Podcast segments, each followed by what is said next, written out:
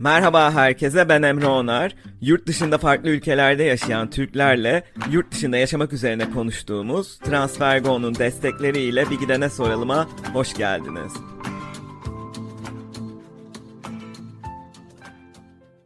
Transfergo uygun kur ve düşük gönderim ücretiyle çok hızlı hatta aynı gün içinde uluslararası para transferi yapabileceğiniz bir mobil uygulama. Üstelik TransferGo'yu kullanmaya başlayan her arkadaşınız için 22 euro ödül kazanabilirsiniz. Bu bölümde Atina'ya gidiyoruz ve 5 senedir Yunanistan'da yaşayan Yunanistan'da Yaşam TV hesabının sahibi Mehmet konuğum. Mehmet henüz dijital göçebe kavramı yani digital nomadlik, milenyıllar ve pandemi ile hayatımıza girmeden önce hayata geçirmiş ve 20 seneyi aşkın bir süredir dünyayı gezerek yaşayan ve çalışan birisi. 1999'da Türkiye'den üniversite için çıkan ve Avustralya'da Melbourne'de üniversite okuduktan sonra ağırlıklı olarak Los Angeles, Barcelona ve Atina'da yaşayan ama bir yandan dijital göçebe olarak kendi kreatif alandaki işini kurarak Oslo, Güney Fransa, New York, Fas gibi birçok yerde yaşayan Mehmet 2019'da Atina'da tanıştığı expat eşi ile beraber Atina'da demirleme kararı veriyor kurumsal kimliğinden ayrı olarak konumlandırdığı hobisi olan içerik üreticiliğine de Yunanistan'a taşındıktan sonra Yunanistan'da Yaşam TV hesabı ile Instagram ve YouTube'da başlıyor ve Yunanistan'daki hayata bir pencere açıyor. Çok fazla sokak röportajı gerçekleştiriyor. Yunanistan'da yaşama dair çok farklı anekdotlar paylaşıyor. Bu yüzden Yunanistan muhtarı da diyebileceğimiz Mehmet ile olan bu bölüm için ben de oldukça heyecanlıyım. Merhaba Mehmet, hoş geldin. Merhabalar Emre, hoş bulduk. Nasılsın? İyiyim, sen nasılsın? İyi ki katıldın. Teşekkür ediyorum. Sanırım ilk kez mikrofonun öteki tarafında sen varsın. Değil mi? Kimliğini de birazcık gizlediğini düşünürsek. Daha önce böyle bir röportaj olmuş muydu? Yok aslında aynen. Ya ben şey bu hesaba başlamadan önce şeyi fark ettim. Yani ben tutkumu hani şey he, merakımın daha doğrusu e, kamera önünde olmak değil de kamera arkasında olmak olduğunu fark ettim ve hani bu kanaldan yola çıktım. Dolayısıyla evet ilk defa genelde hani ben kamera arkasından insanlara soruyorum ediyorum ya da kamera arkasından görüşüm paylaşıyorum. İlk defa daha çok hani spotlight altındayım gibi olacak bu bölümde. O anlamda da heyecanlıyım. Tekrardan teşekkürler beni e, konuk olarak çağırdığın için. Rica ederim. İyi ki katıldın. Uzun zamandır, uzun zaman mı? Bir yıldır falan Instagram'da takipleşiyoruz. İçeriklerini çok beğeniyorum zaten. Yunanistan'da e, merak ettiğim için zaten Yunanistan'dan çok fazla hesap takip ediyorum. Zaten onların bazılarını da konuk da aldım. Sırada bekleyen kişiler de var. Onlardan biri de sendin. Diğer Yunanistan bölümlerini de belki bölüm açıklamasına ekleyebilirim merak edenler dinleyebilir. En başa dönecek olursak senin bu yurt dışı serüveninde Yunanistan'a gelmeden önce ilk başta Avustralya'ya taşıma fikrin nasıl gelişti ve bu kadar çok ülkede yaşamak fikrini de nasıl edindin? Yani bu digital nomadlik konsepti daha ortaya çıkmadan sen bunu gerçekleştirmişsin bir şekilde. Babam benim çok eskiden e, Avustralya'ya gitmişti ve orayla ilgili çok şeyler paylaşırdı bize. Hani e, oradan getirdiği işte e, oyuncaklar olsun, orada yaşadığı bazı deneyimler falan olsun. E, bu bende e, o ülkeye karşı böyle bir merak uyandırmıştı. Bir, bir aylık, iki aylık bir tur olmuştu babamın. E, 80'lerde falan. E, o dönemlerde ben Avustralya'ya karşı her zaman böyle bir yerde bir yazı gördüğüm zaman ya da işte bir haber falan e, ya da herhangi bir bilgi gördüğüm zaman ilgilenirdim, ederdim ve bir şekilde bu merak beni oraya taşıdı. Orada bir işte e, üniversiteye başvuru yaptım. Aslında Bilgi Üniversitesi'ndeydim ben. Bilgi Üniversitesi'nde okuyordum o, dönemde. 99'du evet. 99 gibi orada hiç aklımda yokken aslında ya bir şansımı denesem mi acaba Avustralya'ya mı gitsem? Hani okulla ilgili de Bilgi Üniversitesi'nde devam mı etmeliyim? Acaba burası benim için doğru bir yer mi? Yurt dışında okusam mı diye düşüncelerim vardı. Böyle bir cahil cesareti bir okula e, başvuru yaptım ve kabul geldi. Bir hafta içinde ben okulumu dondurdum Bilgi Üniversitesi'nde. Melbourne, Avustralya'ya gittim filan. Hiç bilmediğim bir ülke. İşte babamın anlattıklarıyla ya da okuduğum kadarıyla e, bildiğim bir yer. E, çok da uzatmayayım. E, öyle gittim hadi olmadı yapamazsam dönerim falan derken orada bir şekilde bitirdik. Graduate aldık işte. Sonrasında tabii bu benim fabrik ayarlarımı bozdu. Hani böyle farklı yerleri görmek, farklı dünyaları. Tabii Avustralya'ya giderken yolda işte Japonya'da duruyorsun.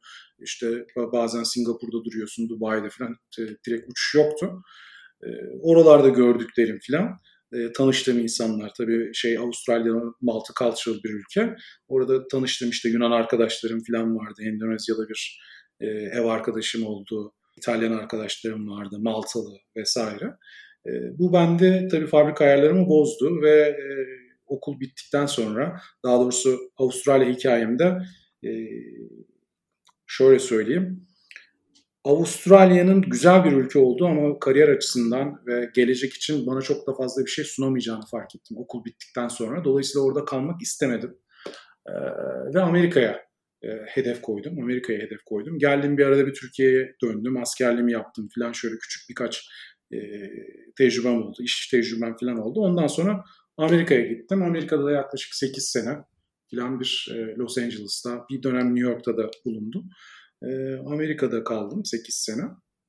Sonra Amerika'da işleri oturturduktan sonra e, biraz da remote çalışmak istedim. Yani zaten internet üzerinden bütün işlerimizi yaptığımız için. Neden Avrupa'yı keşfetmiyorum falan dedim. Birçok ülkeyi gezdim ve sonra Barcelona gerçekten ruhumu okşadı diyeyim. Ve bir dönem Barcelona'da yaşadım Los Angeles'tan sonra. O dönem tabii Oslo'da bulundum, bir dönem Afrika'ya gittim. İşte Fas'ta bulundum. Hatta savaş öncesi Suriye'ye gitmiştim. Şam'da çok güzel bir yerde. E, Şam'ı görme şansım olmuştu savaş öncesi. E, Ürdün, ne bileyim işte Danimarka, Kopenhag, e, birçok yerde bulundum ve buralarda hani e, digital nomad olarak çalıştım, yaşadım.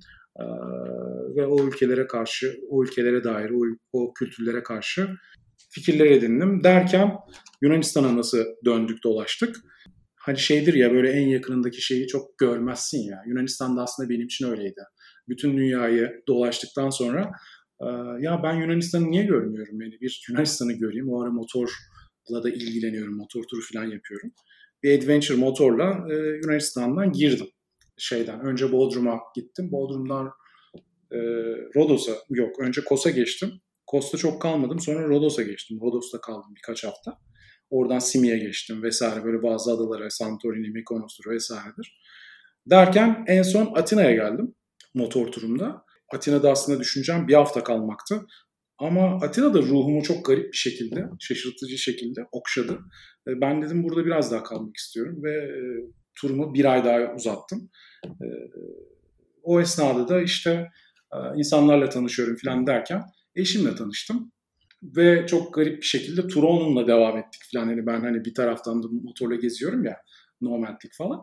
O da geldi, bana katılıyor, sonra dönüyor. Hafta sonları e, benimle oluyor. Hafta içi dönüyor, burada işine devam ediyor falan. O da kendisi de burada bir şey, expert bir şirkette çalışıyor. Böyle bir Atina serüveni başladı. Sonra eşimin kariyeri dolayısıyla şu anda buradayım. Hala daha gezmeye çalışıyoruz. Hala daha gezmeye çalışıyoruz ama biraz daha hani şey kalıcı bir e, konum oldu Atina benim için. Daha sonra şirketim falan buraya taşıdım. Bu arada e, şey Yunanistan'da çok güzel de şeyler var, olaylar var. Şirketini taşımak istersen işte %50 gelir vergisi indirimi falan veriyorlar. Aa, onları ee, ondan yararlandım. Hmm, aslında geri gelmişken onları bir kısaca anlatabilir misin o zaman? Aynen. E, şu anda hala devam ediyor mu bilmiyorum ama sürekli uzatıyorlar şeyini, e, deadline'larını. E, %50 gelir vergisi indirimi e, imkanı var eğer e, yeni vergi numarası çıkartıyorsan, Yunanistan'da daha önce herhangi bir vergi numaran yoksa ve yeni, yeni bir vergi numarası alıyorsan e, bu e, programa başvuruyorsun. E, ben de başvurdum. Sonra kabul alıyorsun. İşte tabii şey muhasebecinin aracılığıyla yürüyor işlem. Onun dışında neler var? Digital göçebe vizesi sunmaya başladı Yunanistan bu arada. Ondan da bahsedelim. Güzel bir imkan. Zannediyorum ne kadardı? 3500 euro aylık gelir göstermesi göstermen gerekiyor. Bu da gayet keyifli bir program. Sadece tek şart e, Yunanistan dışından bu geliri elde ediyor olman gerekiyor. Evet bu dijital göçebe vizeleri zaten e, hızla artış göstermeye başladı. Başta birkaç Karayip ülkesi, sanırım birkaç tane Güneydoğu Asya ülkesi hayata geçirmişti. Sonra Portekiz geçirdi. Hatta geçtiğimiz sezon 4. sezon 30. bölümde Özge Oldaç'la dijital göçebe vizesiyle Portekiz'i konuşmuştuk. Yunanistan da çıkardı bunu. E, İspanya da çıkardı. Hızla artıyor. Güzel bir konsept. Sen de gerçekten çok iki güzel şehirde bulunmuşsun. Ya Barcelona birçok Türk ya ben de orada bir noktada yaşamak istiyorum ama çok fazla duyuyorum etrafımda Londra'daki Türk arkadaşlarımdan da Atina'da benim böyle geçenlerde işte Yunanistan'daydım. Böyle bayağı cezbetti. Özellikle yazın yaşamak güzeldir diye düşündüm. Yakınında bir sürü sahil var. Ondan sonra bir sürü adaya yakın ulaşımı var. Hani bilmiyorum temel yaşamak nasıldır ya da kışın nasıl oluyordur. Ee, ama zaten onlara geleceğiz. Yazın yaşaması keyifli gibi. Ee, peki bu kadar fazla yer görmüş, bu kadar fazla yerde yaşamış biri olarak bu yerler ile Yunanistan'ı kıyaslayınca Yunanistan ne açılardan öne çıkıyor senin için? Orada seni mesela bağlayan şeyler neler oldu? Ee, Yunanistan'ı bence en farklı kılan şey, daha doğrusu avantajlı kılan şey, e, buranın diğer Kuzey Avrupa ya da işte Kuzey Amerika ülkelerine göre e, daha uygun olması, şey yaşam giderlerinin e, vesairenin daha e, uygun olması burayı öne çıkartıyor. Ama burada maaşlar da tabii e, düşük. Bana göre burada ideal e, yaşayacak insan tipi yani ya emekli ya da işte remote bir şekilde Kuzey Avrupa ülkelerinden gelir elde edip burada yaşayabilir. Yani şöyle bir örnek vereyim. Burada 1000, 1000 euroya, 1200 euroya gerçekten çok çok nitelikli, bahçeli falan çok güzel evlerde kalabilirsin. Ama mesela Londra için 1200 euroya herhalde oda falan tutarsın değil mi? Oda bile Evet, ma evet maksimum oda. Yani oda derken bir evde paylaşımlı oda. Dinleyiciler için açıklama yapmış olayım. Stüdyo bile tutulamaz. Evet. Aynen mesela senin e, örneğinden yola çıkarsak sen e, Londra'da kazandığın paraya burada çok daha iyi bir yaşam kurabilirsin. E, e tabi nispeten buradaki kültür ve hani hava şartları falan da tabii İngiltere'ye kıyasla daha iyi. E, yemektir, işte sanattır vesairedir. Tabii kişiye göre değişir bunlar ama hava e, çok çok daha iyi Londra'ya göre. E, bana göre hani ideal e, burayı ön plana çıkartan Barcelona'da fiyatlar çok arttı. Diğer yerlere göre öne çıkartan şey buranın daha ucuz olması.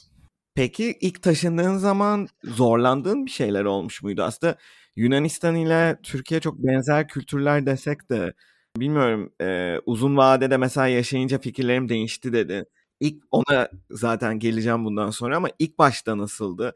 Her şeye hoşuna mı gidiyordu yoksa böyle garipsediğin şeyler olmuş muydu? Ya bir kere Yunanistan bana göre Güney Avrupa ülkeleri içinde en kolay eğer İngilizce konuşuyorsan en kolay adapte olabileceğin bir ülke. Çünkü um, İngilizce bilme seviyesi gerçekten yüksek. Şaşırtıcı derecede yüksek. Yani ben buraya ilk geldiğimde hatırlıyorum o zaman turist zamanlarımdaydı. İşte motoru çektim bir benzinciye. Pompacı arkadaş benzin koyarken bayağı Oxford aksanıyla İngilizcesiyle falan konuştu. Şaşırdım kaldım yani. Amerikan mı İngiliz okuluna mı ne gitmiş falan. Yani e, hakikaten şaşırtıcı seviyede yüksek İngilizce bilme, bilgisi. Bu da tabii burada e, adaptasyon sürecini hızlandırıyor eğer hani daha öncesinde İngilizce bilginiz var ise. Onun dışında e, burada tabii kültürel olarak kod, kültürel kodlarımız da çok yakın olduğu için birçok noktada ben fikir üreterek buradaki insanların ne yapmaya çalıştığını anlayabiliyorum. Yani gün, günlük yaşam içinde mesela benim eşim Yunan değil. Yani kuzey bir e, batı ülkesinden. E, ve o mesela birçok şeyi burada çok da uzun yıllar benden yaşamasına rağmen fark etmiyor. Ben o kodları hemen yakalıyorum. Mesela benim Yunan, Yunanca bilgim de çok az. Onun Yunanca bilgisi de var. Ama buna rağmen hani o kültürel şeyler bağlar buradaki e, adaptasyon sürecini benim en azından benim için e, neredeyse hiç adaptasyon, adaptasyon zorluğu çekmedim diyebilirim yani burada. İlk geldiğim günden beridir. Hani hep buraya aitmişim gibi hissettim. O da halen devam ediyor. Ha fikirlerim 5 yıl içinde tabii değişti. Evet, nasıl değişti ee, onlar? Ya, ya şöyle değişti? Hani bizim Türkiye'de de sıkıntılı olduğumuz bu liyakat konuları ya da işini gerektiği şekilde yapmayışı ya da yapan insanlara saygı duyulmayışı gibi konular var ya. Aslında Yunanistan'da da var. Yani aslında değil bayağı bayağı var. Ya bunu mesela gündelik yaşamda trafikte görüyorsun. İnsanlar kırmızı ışıkta geçiyorlar, yaya yol vermiyorlar ya da insanların önüne kırıyorlar gibi. Yani birçok noktada bunu görüyorsun. Yani ya da ne bileyim bir tren kazasında. Şu anda yine yangınlar var. iki gündür devam ediyor. İnsanlar korku içinde yaşıyorlar. Bir sürü insan evsiz kalıyor. Canlılar, insanlar hayatını kaybediyor. Şu andaki yangında herhalde henüz can kaybı yok. Umarım da olmaz ama her yangın her sene oluyor. Ve ben de doğa içinde yaşıyorum Atina'da. Çok keyifli, çok da seviyorum ama burada görüyorum yani ön yangın önleme ile alakalı öncesinde hiçbir çalışma yapılmıyor mesela.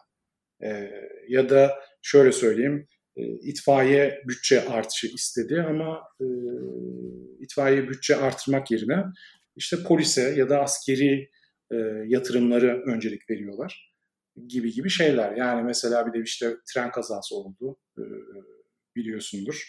Bir sürü e, öğrenci vefat etti. Hı. Oradaki sinyalizasyon, e, otomatize sinyalizasyon e, sistemi aslında satın alınmış ama adamlar uğraşıp kurmak bile istememişler. E, öyle kaldırmış koymuşlar depoya. E, onun yerine bir tane hiç tecrübesi olmayan ilkokul mezunu daha önce sadece zannediyorum çobanlık mı ne yapmıştı. Öyle birine e, vermişler şeyi ve yanlış hatırlamıyorsam 3000 euro mu 5000 euro mu Yunanistan için çok çok büyük bir rakam. E, tamamen hani adam kayırmacılık. Şimdi bunları görünce biraz da insan üzülüyor. Yani hani coğrafya kader midir değil midir muhabbeti dönüyor ya çok fazla. Ben coğrafya kaderdir muhabbeti şeyindeyim yani tarafındayım açıkçası. Eğer ki coğrafya kadar olmamış olsaydı burada da liyakat sahibi insanlar, okumuş, e, etmiş insanlara değer verilirdi diye düşünüyorum. Bilmiyorum sen ne düşünüyorsun? Ben de aynı şeyi düşünüyorum. Şundan dolayı aslında e, Yunanistan'da da yani o doğu kültürünün getirdiği bir şey var. Yani bu sadece Türkiye'ye özel değil bu anlattığın şeyler. Çünkü Türkiye'den de tanıdık olduğumuz şeyler ama Yunanistan'da da var atıyorum Lübnan'da da var, Balkan ülkelerinde de var ya da Kafkas ülkelerinde de var. Birazcık aslında kültürün vermiş olduğu e, düzensizliğin getirdiği şeyler. E, o yüzden bir yandan e, şaşırmıyorum da ne kadar Avrupa Birliği ülkesi olsa da bir noktaya kadar e, kültürel şeyler değişiyor. İtalya'nın güneyi de mesela e, bu şekilde. O yüzden ve aslında sadece yemeğimiz ya da e, işte aile ilişkileri vesaire değil. Bu tür konularla da benziyoruz. Zaten neredeyse yüzyıllar boyunca beraber yaşamış, neredeyse aynı gibi olan iki toplumdan e, bahsediyoruz. Sence böyle bunun gibi mesela liyakat olsun, bu tür konular gibi insanların hemen aklına gelmese de ya da fark etmese de Yunanistan'la ortak olduğunu düşündüğümüz yanlar var mı başka? Yani vücut e, dillerimiz falan çok benzer. E şey çok benziyor mesela yine aynı e, baharatlı konulara gireceğim ama eğitimin çok nitelikli bir eğitimin sunulmaması. Zaten dönüyoruz dolaşıyoruz hep eğitimde e, tıkanıyoruz. E, yani burada mesela dünyadaki ilk 10 üniversitede, ilk 50 üniversite için içerisinde e, herhangi bir Yunan üniversitesi yok. Zannediyorum ilk 300'de mi ne vardı bir tane. Hmm. E, o da bir tane var yani. Bir de 5, 400'de mi 500'de mi ne var. Yani şimdi durum bu olunca çok da bir şey beklememek lazım. Çünkü hani buradaki bilim adamları da bilimini yapamıyorlar ki Batı ülkelerine falan gitmek zorunda kalıyorlar. Ya dolayısıyla aslında ben dönüp dolaşıp konuyu şuraya bağlayayım. Yunanistan aslında e, güzel bir ülke, ideal bir ülke olabilir. Harika bir emeklilik ülkesi. Mükemmel. E, insan az, doğa harika, imkanlar çok iyi. Yani turizm açısından vesaire, emeklilik açısından. Ee, ya da mesela sabit belli bir hayatında kariyerini bir noktaya getirmişsindir. Gelirle ilgili bir sıkıntın yoktur. Yunanistan yaşamak için çok güzel bir ülke olabilir. Ama buraya eğer, eğer genç dinleyen arkadaşlar varsa e, kariyer kurmak ya da hayat kurmak anlamıyla gelecek bir ülke kesinlikle değil. Hmm. Yani tecrübe yaşamak, macera yaşamak falan istiyorlarsa tabii ki de güzel Erasmus falan yapılabilir işte 6 ay ya da neyse. Ama onun dışında hani buraya gelip işte iş bulayım, bir yerlere geleyim falan e, yok yani öyle bir ülke değil. Ben hani mesela burada çalıştığımı hayal ediyorum.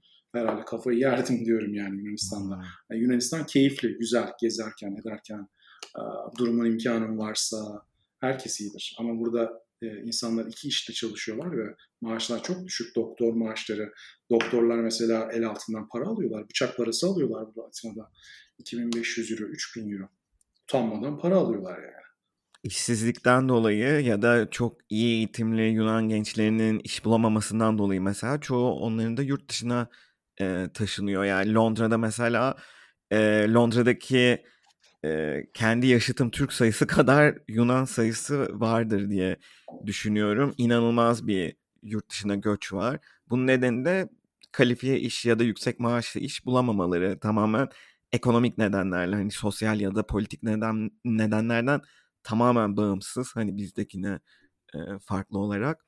Aslında bu da e, durumu gösteriyor. İlk, ilk kez bu kadar net konuşan bir konuğum oldu sanırım. Net bir şekilde uyarı yapan çünkü e, bir yandan macera yaşamak için yani bir yerden başlamayı yurt dışında göze aldıysa insanlar e, yine de güzel bir seçenektir diye düşünüyorum. Yani Avrupa Birliği ülkesi olmasıyla ama zorlukları da belirtmek kesinlikle lazım. Peki mesela Yunanistan konusu olduğunda en çok sorulan sorulardan biri ki eski konuklarım hep şeyden bahsetti.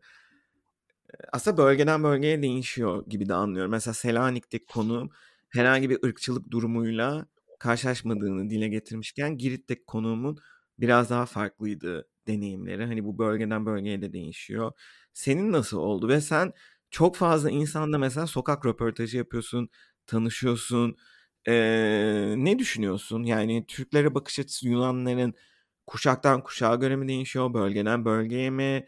Ee, senin hissiyatın nedir? Hem bu kadar çok kişiyle konuşan hem de neredeyse 5 yıldır orada yaşayan biri olarak. Ya ben biraz daha hani e, uzun yıllardır da yurt dışında yaşadığım için biraz daha kendimi hani dünya vatandaşı olarak görüyorum. Dolayısıyla hani insanlara yaklaşım her zaman saygı e, ve sevgi çerçevesinde. Dolayısıyla ben böyle yaklaştığım için herhangi bir e, şu ana kadar bir tepki yaşamadım. Türk olduğumla ilgili herhangi bir tepki yaşadıysam da her zaman da olumlu şeyler oldu. Olmuştu. Aslında geçen hafta ben de bu şeyden e, yararlandım. Başıma bir şey geldi benim Aa. sonunda 5 yıl içinde aynen ve benim bir çalıştırdığım bir kişi tarafından yaşadım. O da enteresan oldu. Bir e, şey vardı. Ev işlerine bakan bir kişi işe almıştım. E, ve hani Yunanistan şartlarına göre falan da bayağı da yüksekte bir maaş veriyordum. E, sürekli böyle bir pasif agresif davranışlar, şeyler. Yani ben görmezden geliyorum ediyorum falan. En son geçenlerde işte şey havlularımı bornozla beraber yıkayıp kurulamıştım benim makinede. Çok saçma bir konu. Ee, bana geldi kıkır kıkır gülüyor dedim ne oldu hayırdır falan. Şey e, havluları yıkamışsın ya. Ha, ha. E, onları beraber yıkamışsın. Evet. Yani yer havlusu hani yere şeye serdiğin e, banyoya. Onunla beraber ben onları bir daha yıkadım. Hani bunu gülerken böyle pasif agresif hareketler. Eyvallah deyip geçiyordum. Ben düşünmüyorum yani. Neyse en son bir mevzu oldu. Bu kalktı sen Türksün, ikinci klas insansın, şöylesin, böylesin falan. Ben şaşkınım. Benim evimde yapıyor bunu. Ben böyle kaldım abi ya nasıl yani falan nasıl sen şu anda hani ırkçı, ırkçılık yapıyorsun sen böyle bir saçma bir şey var mı? Ve mesajda taciz ediyor falan. Ee, ben bunu zorla saldım evden. Ee, ondan sonra bayağı böyle küfürler bilmem neler falan. Ee, yaşadım yani böyle böyle bir insanlar da varmış. Ama manyak her yerde var. Yani genel olarak söyleyeyim ben. Genel olarak yaşamamıştım. Kendi direkt evimin içinde böyle bir durumla yaşamak da çok saçma oldu. Hatta onun hani siniri bende hala şu an anlattım. Şu anda sinirlendim yani. Evet. Saçma bir olayla karşılaştım. Yani bana resmen dedi ki hani şey e, sen Türksün. Hiçbir şeyden an- yani bana daha önce böyle bornoz gibi konularda yaklaşıyordu. Ben umursamıyordum. O hep kafasında şey kurmuş. Bu Türk, bu salak. Bu bunu kurmuş. Yani ilkokul mezunu da birisi yani kendisi. Enteresan. Allah. Ama bu nadir bir ya, örnek yaşa. Evet. Ya böyle şeyler olabilir. Sonuçta Türkiye'de de hani benzer sosyo kültürel geçmişten biri de bir Yunan kişiye karşı bunu yapabilir diye düşününce. Ya ama şöyle bir şey var Emre'ciğim. Yani ben işe alırken bu kişi bana söylediği şey en sevdiği kültürün Türk kültürü olduğu, en sevdiği dilin Türk dili olduğu sürekli dizilerden vesaireden şu durumudur. Hmm. Ve o noktadan buraya gelmesi de yani e, hakikaten e, şey yani şaşırtıcı. Hmm. Hani o tip birini ben zaten abi sen zaten bir Türk'ün yanına geliyorsun çalışmaya. Hmm. O zaman Ee, o şey e, mi? Türk dizilerini izliyorum, Türkçeyi seviyorum diyen e, kişilere inanma diyorsun. E, çünkü Yunanistan'da böyle Türk olduğumuzu öğrenen bazı insanlar Aa, ben de şunu izliyorum, dinliyorum falan diyordu. Bir ana bunların bazıları yalan mıydı acaba falan diye düşündüm. Aynı şeyi düşündüm ya Emre gerçekten. Hep böyle Ya bir flashback yaşadım. Bana bunları söyleyenler acaba doğru mu söylüyordu ya. Şu anda bende bu kadar bir güven e, sarsılması yarattı. İşte böyle küçücük yaşadığım bir şey bir kırılma hmm. noktası olabiliyor. ben de hep Aa, şey diye Ama e, düşünüyordum. Ha sen söyle hı. lütfen. Yok şey diyecektim yani olabiliyor yine de genellememek lazım. Ben genel olarak konuşayım yani şu ana kadar tecrübeme dayanaraktan olumsuz bir şey yaşamamıştım. Bu ilkti umarım da sonda olur. Ha evet ben de bunu sorguladım şu anda e, sen anlatırken ve Yunanistan'da aslında milliyetçiliğin bizden daha yüksek olduğunu düşünürsek o zaman o bazı dizi izliyorum aa çok seviyorum kültürü diyenlerin e, gerçeği söylemiyor olduğu gerçeğini de düşünebiliriz. E, birazcık şey bakış açısı oldu bende mesela. Burada hem Yunan arkadaşlarım ve onların arkadaşlarını daha doğrusu tanıdıkça ve Yunanca kursuna gitmiştim bir ara e, bir sene kadar. Oradaki hocaların falan bile Türkiye Türk olduğumu duyduklarındaki tepkisini görünce şeyi fark ettim. Mesela Türkiye'de de Yunan Yunanistan konsolosluğunda Yunanca dersi almış olan benim etrafımda belki 10 kişi falan sayabilirim. Hani bir Yunan kültürüne, Yunan müziklerine falan da bir ilgi vardır. İstanbul'da belki Rumca müzikler, Yunanca müzikler çalan 10-15 restoran vardır en az. İnsanlar sever işte Yunanistan'a tatile gider, Yunan adalarına geçer falan filan. Mesela Yunanlar bunu biraz ilginç buluyor. Bir Türk neden Yunanca öğrenir? Aa Yunanca müzik mi çalıyor Türkiye'de? Aa nereden biliyorsunuz Yunan şarkıcıları falan? Biz belki de hani hiç bunu düşünmüyoruz ama aslında hani Osmanlı İmparatorluğu'nun devamı gibi oldu, devamı olduğu için Türkiye aslında koloni tırnak içinde diyorum bunu kolonileştiren taraf gibi olduğumuzdan çok umursamıyoruz ha Yunanca mı falan. Onlar için biz hani onları tırnak içinde sömürmüş ya da işte onların eski eski kolonimiz gibi olduklarından onlarda daha büyük bir olay bu mesela. Yani Türkçe öğrenen bir Yunan bulmak çok çok daha zor. Hani benzer çevreleri kıyaslayınca genel ülke kitlesini kıyaslamıyorum. O yüzden de Mehmet'le de konuşuyorduk hatta. E, mesela işte laik eğitimli Türk kesimini e, Yunanistan'ın benzer kesimiyle kıyasladığımızda bizdeki o laik kesimde din sosu, milliyetçilik sosu daha az olabiliyor. Daha değişiyor gibi geliyor. Bilmiyorum senin yorumlarını merak ediyorum tabii. Kesinlikle katılıyorum. Ee, ya geçenlerde ben de Twitter'dan paylaşmıştım bu arada. Ee, şey Twitter'da olan arkadaşları da beklerim. Yunanistan'da yaşamdı galiba. TV'si yok. Ee, oradan paylaşmıştım ben de bir istatistik bilgi. Avrupa'da kendi milletinin en super, superior e, olduğunu düşünen millet Yunanlar çıktı. Buna da şaşırmadım ben. Yani günlük yaşamda da görüyorum. Hani hakikaten kendilerinin özel ve hala daha işte o demokrasinin e, şey e, demokrasiyi bulan millet işte bütün tıptan işte felsefeden vesaire o antik e, şeyin üzerinde yaşayan bir toplum aslında hani bizim böyle bir ümmetçi Osmanlıca onun bir, bir paraleli gibi düşünüyorum ben burada. Çok ciddi bir kesim var hatta hiç unutmuyorum bir tane e, benim bir barbekü dükkanım var şeyde böyle barbekü malzemeleri falan aldım şeyde Kuzey Atina'da Ekali'de. Orada çalışan bir kız vardı e, Yunan. E, bayağı Amerikan İngilizcesiyle konuşuyor falan. Aa, ve şey dedim hani hangi ülkelerde yaşadın e, vesaire. Ailesi şeyde Philadelphia'dan mı gelmiş? E, o yüzden herhalde çocukken konuştuğu için çok iyiydi böyle İngilizcesi, aksanı vesaire. E, şey dedi ben dedi Yunanistan dışına çıkmadım. Yani o bahsettiğim kadın 30 o 30'ların ortalarında bir, bir, bir şey genç kadın. Aa dedim hadi ya e, tatile falan da mı gitmedin? Yok dedi gitmedi, gitmedim dedi. Biz dedi ben dedi tatilimi Yunanistan'da geçirmeyi seviyorum, tercih ediyorum falan dedi. Aa dedim çok ilginç falan. O sonra anlatmaya devam etti. Yani dedi, dünyanın dedi en güzel, en kültürünün en iyi olduğu, doğanısının en iyi olduğu, tarihin en iyi olduğu ülke Yunanistan dedi. Paris'e gideceğim ne yapacağım dedi. Paris'te dedi tarih mi var? Deyince ben kaldım böyle. Şaka mı yapıyor? Gerçek mi? Yok sonradan anladım ki gerçekten şey gerçek yani. Ee, inanıyor söylediğine.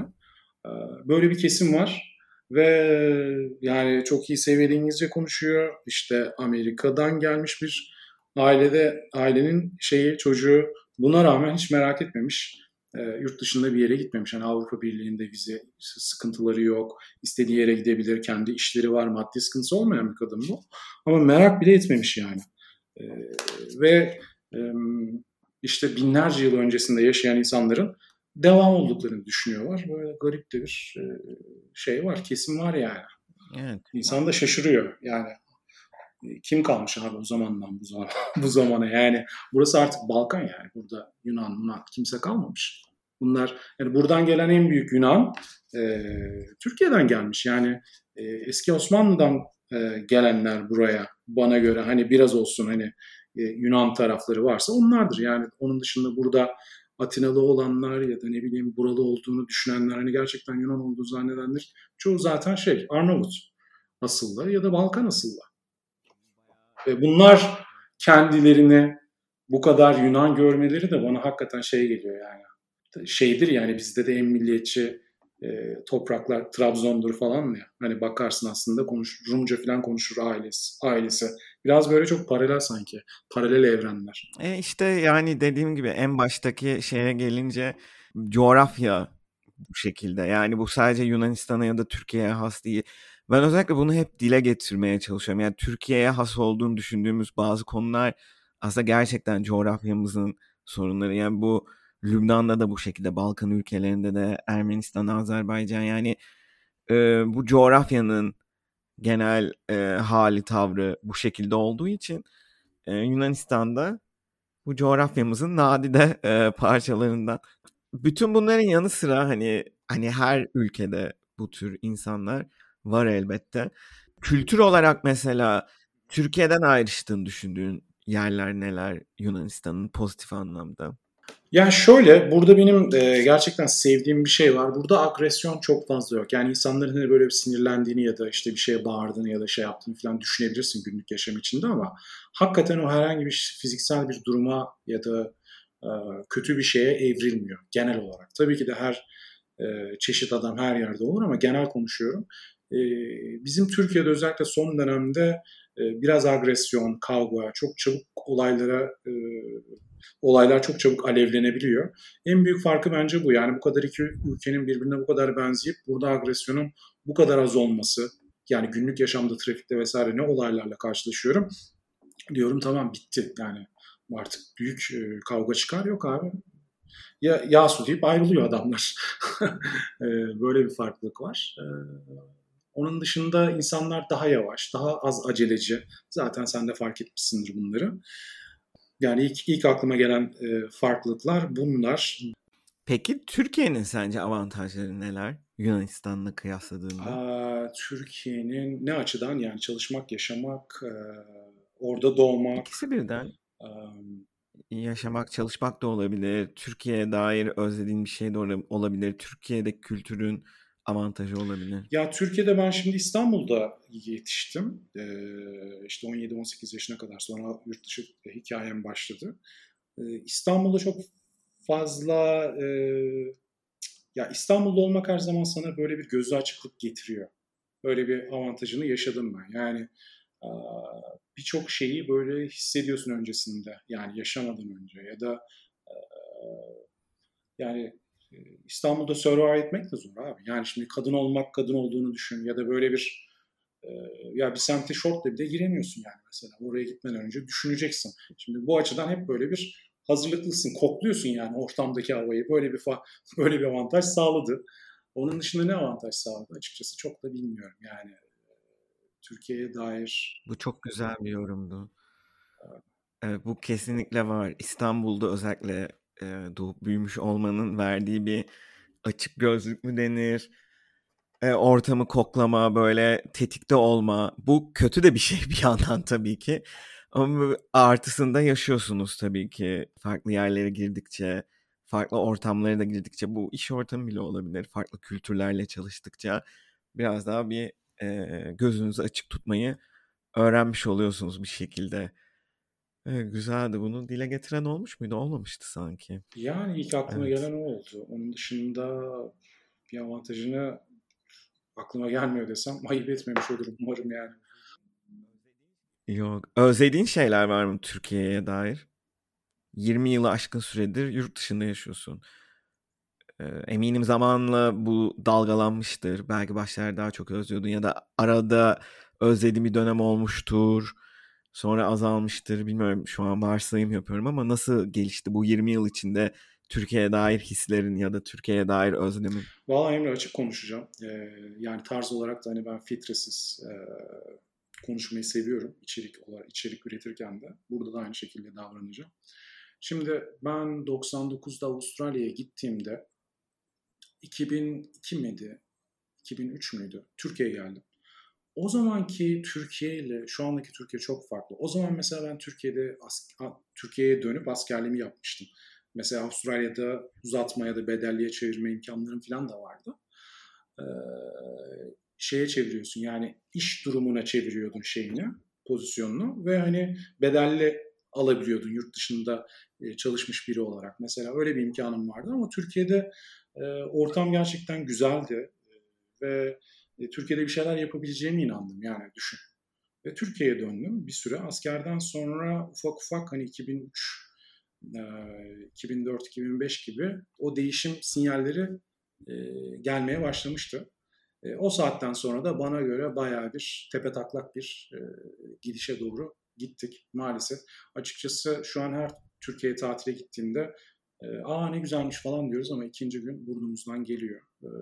Ve Türkiye'de ayrı özlediğim tek şey arkadaşlarım, ailem başka bir şey yok yani.